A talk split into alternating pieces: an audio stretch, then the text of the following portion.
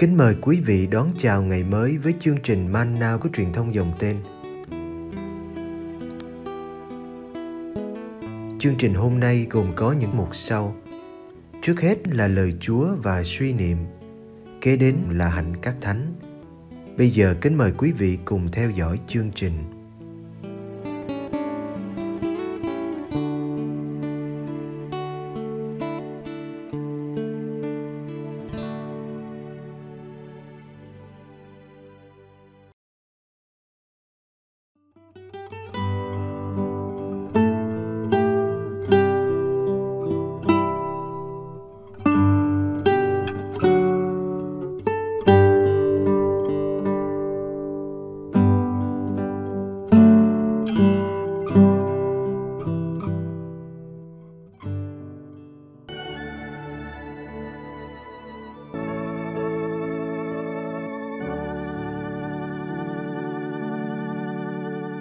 Răng trọng nhất Matthew chương 22 từ câu 34 đến câu 40 Khi nghe tin Đức Giêsu đã làm cho nhóm Sa đốc phải câm miệng thì những người Pharisêu họp nhau lại.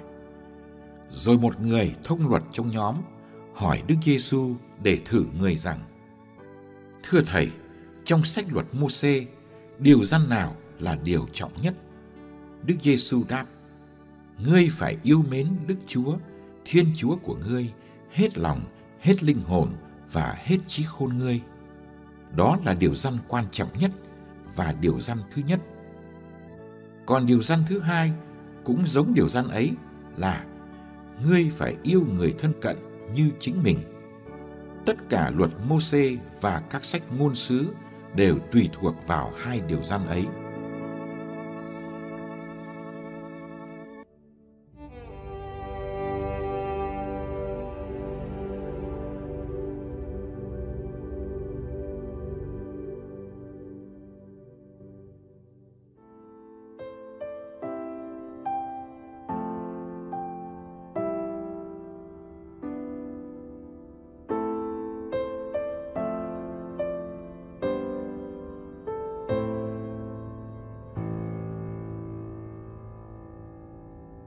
Suy niệm.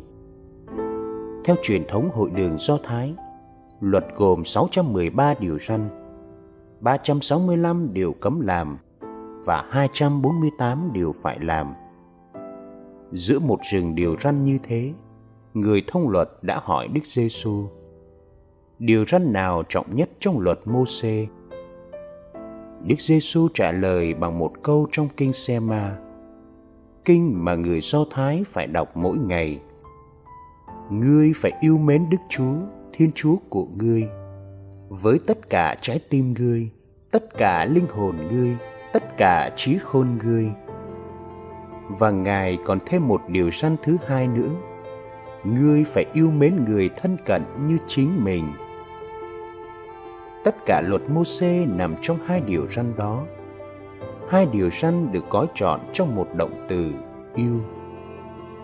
Mọi điều cấm làm và mọi điều buộc làm đều bắt nguồn từ và quy về tình yêu.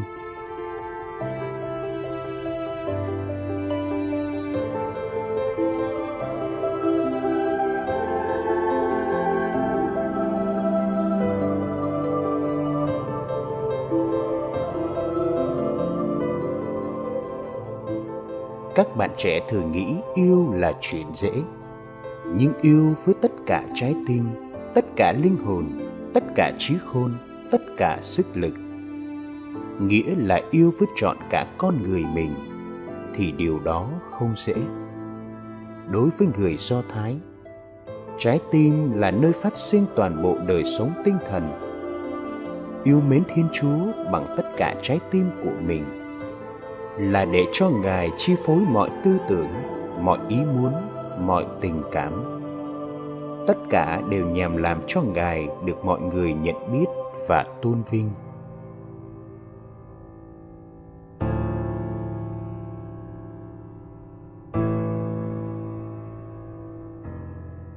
Yêu người thân cận như chính mình cũng là điều rất khó. Có bao người làm chúng ta đau khổ và bị xúc phạm yêu thương và tôn trọng họ, đòi một sự từ bỏ mình không nhỏ. Nhưng chúng ta cũng dễ coi mình là trung tâm và quy tất cả về mình. Chúng ta lạnh lùng trước nỗi đau, thiếu sẻ chia và độc đoán. Đôi khi dùng tha nhân như phương tiện lót đường để ta tiến thân. Nói chung, dù yêu chúa hay yêu người, chúng ta cũng phải ra khỏi mình trao đi chính mình và chấp nhận mọi hy sinh mà tình yêu đòi hỏi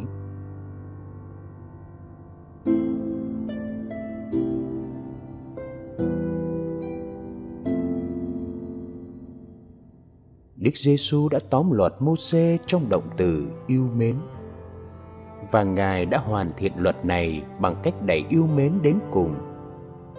Kitô hữu chẳng những yêu mến Thiên Chúa với trọn con người mình và còn được mời yêu mến Đức Giêsu trên mọi thụ tạo khác, trên mọi của cái, trên những người ruột thịt và trên cả mạng sống.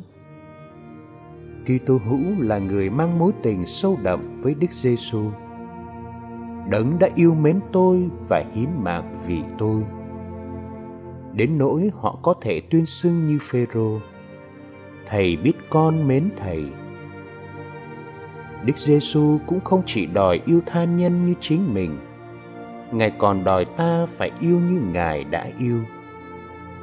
Một tình yêu tha thứ đến vô cùng một tình yêu đối với cả kẻ thù một tình yêu phục vụ như người tôi tớ một tình yêu dám hiến mạng.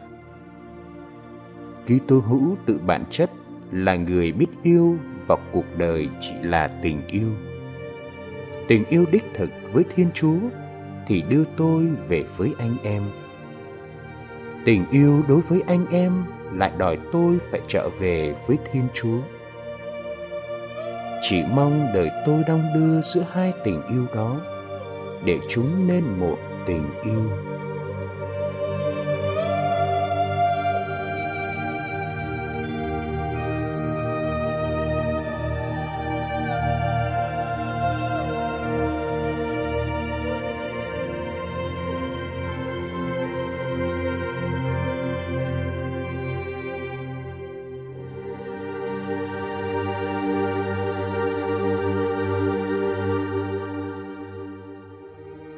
cầu nguyện. Con đã yêu chúa quá muộn màng. Ôi lạy chúa là vẻ đẹp vừa cổ kính, vừa luôn mới mẻ. Con đã yêu chúa quá muộn màng. Bấy giờ chúa ở trong con, mà con thì ở ngoài. Con cứ chạy đi tìm chúa ở ngoài. Con thật hư hỏng khi chạy theo các thủ tạo xinh đẹp bởi thế, bấy giờ chúa ở với con, mà con lại không ở với chúa. Các thủ tạo xinh đẹp kia cứ giữ con ở xa chúa, trong khi chúng hiện hữu được là nhờ chúa.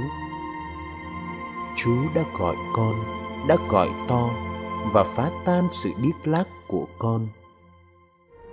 Chúa đã soi sáng và xua đi sự mù lòa của con.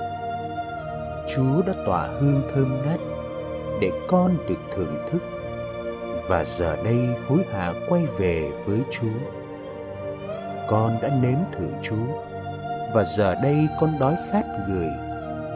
Chúa đã chạm đến con nên giờ đây con nóng lòng chạy đi tìm an bình nơi Chúa.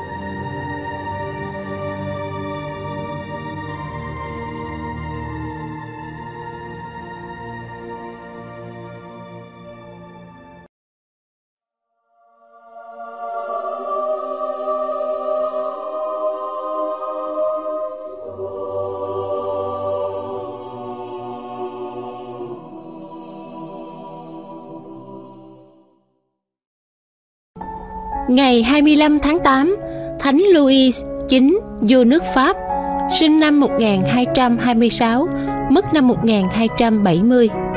Khi đăng quang làm vua nước Pháp, Louis thề hứa sẽ sống như một người được Thiên Chúa sức giàu. Ngài đối với người dân như một hiền phụ và là tướng công của vua Hòa Bình. Dĩ nhiên, các vua khác cũng phải thi hành như vậy nhưng thánh louis khác biệt ở chỗ ngài thật sự nhìn đến bổn phận làm vua dưới con mắt đức tin sau những xáo trộn của hai triều đại trước ngài đã đem lại hòa bình và công bằng trong nước Vua Louis sinh ngày 25 tháng 4 năm 1214 tại Poissy, nước Pháp. Ngài là con của vua Louis VIII và hoàng hậu Blanche ở Castile. Ngài được tôn dương lúc 12 tuổi khi cha ngài từ trần. Mẹ ngài cầm quyền trong thời gian khi ngài còn nhỏ. Đến lúc 19 tuổi, ngài kết hôn với Maggie Uris ở Rovon. Đó là một hôn nhân hạnh phúc, bất kể tính tình kiêu căng và náo động của bà hoàng hậu. Họ có đến 10 người con. Khi 30 tuổi, vua Louis giác thập giá cho đoàn thập tự chinh – đạo quân của ngài chiếm Demeta ở sông Nile, nhưng sau đó không lâu, vì bệnh kiết lỵ và thiếu sự tiếp diện, họ bị bao vây và bị bắt. Vua Louis và đạo quân được trả tự do bằng cách giao lại thành phố Demista và nộp một số tiền chuộc. Sau đó, ngài ở lại Syria trong 4 năm.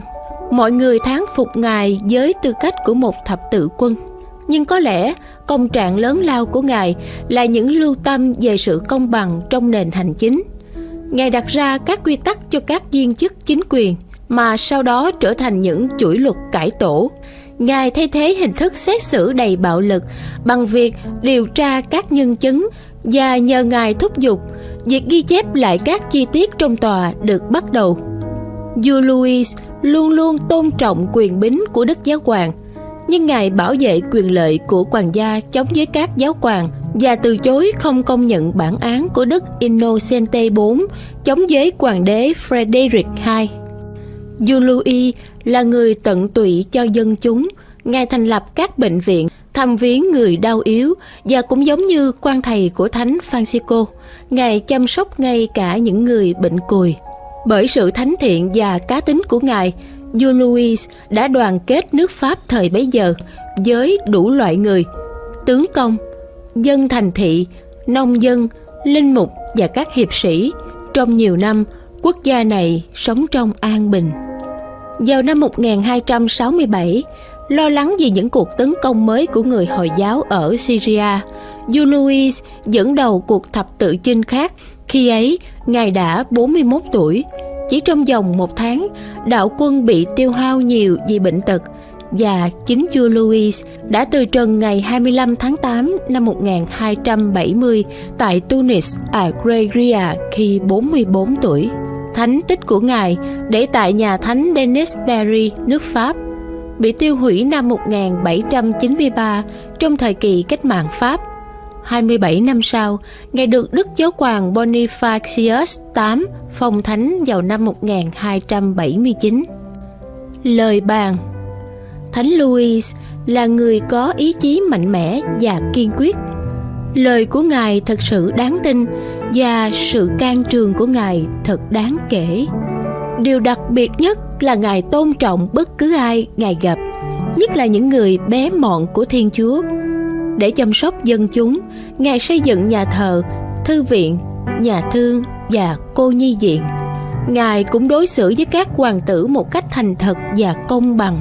Ngài hy vọng cũng sẽ được đối xử tương tự bởi vua các vua, là người mà Ngài đã dâng hiến cuộc đời của Ngài, gia đình và quê hương của Ngài.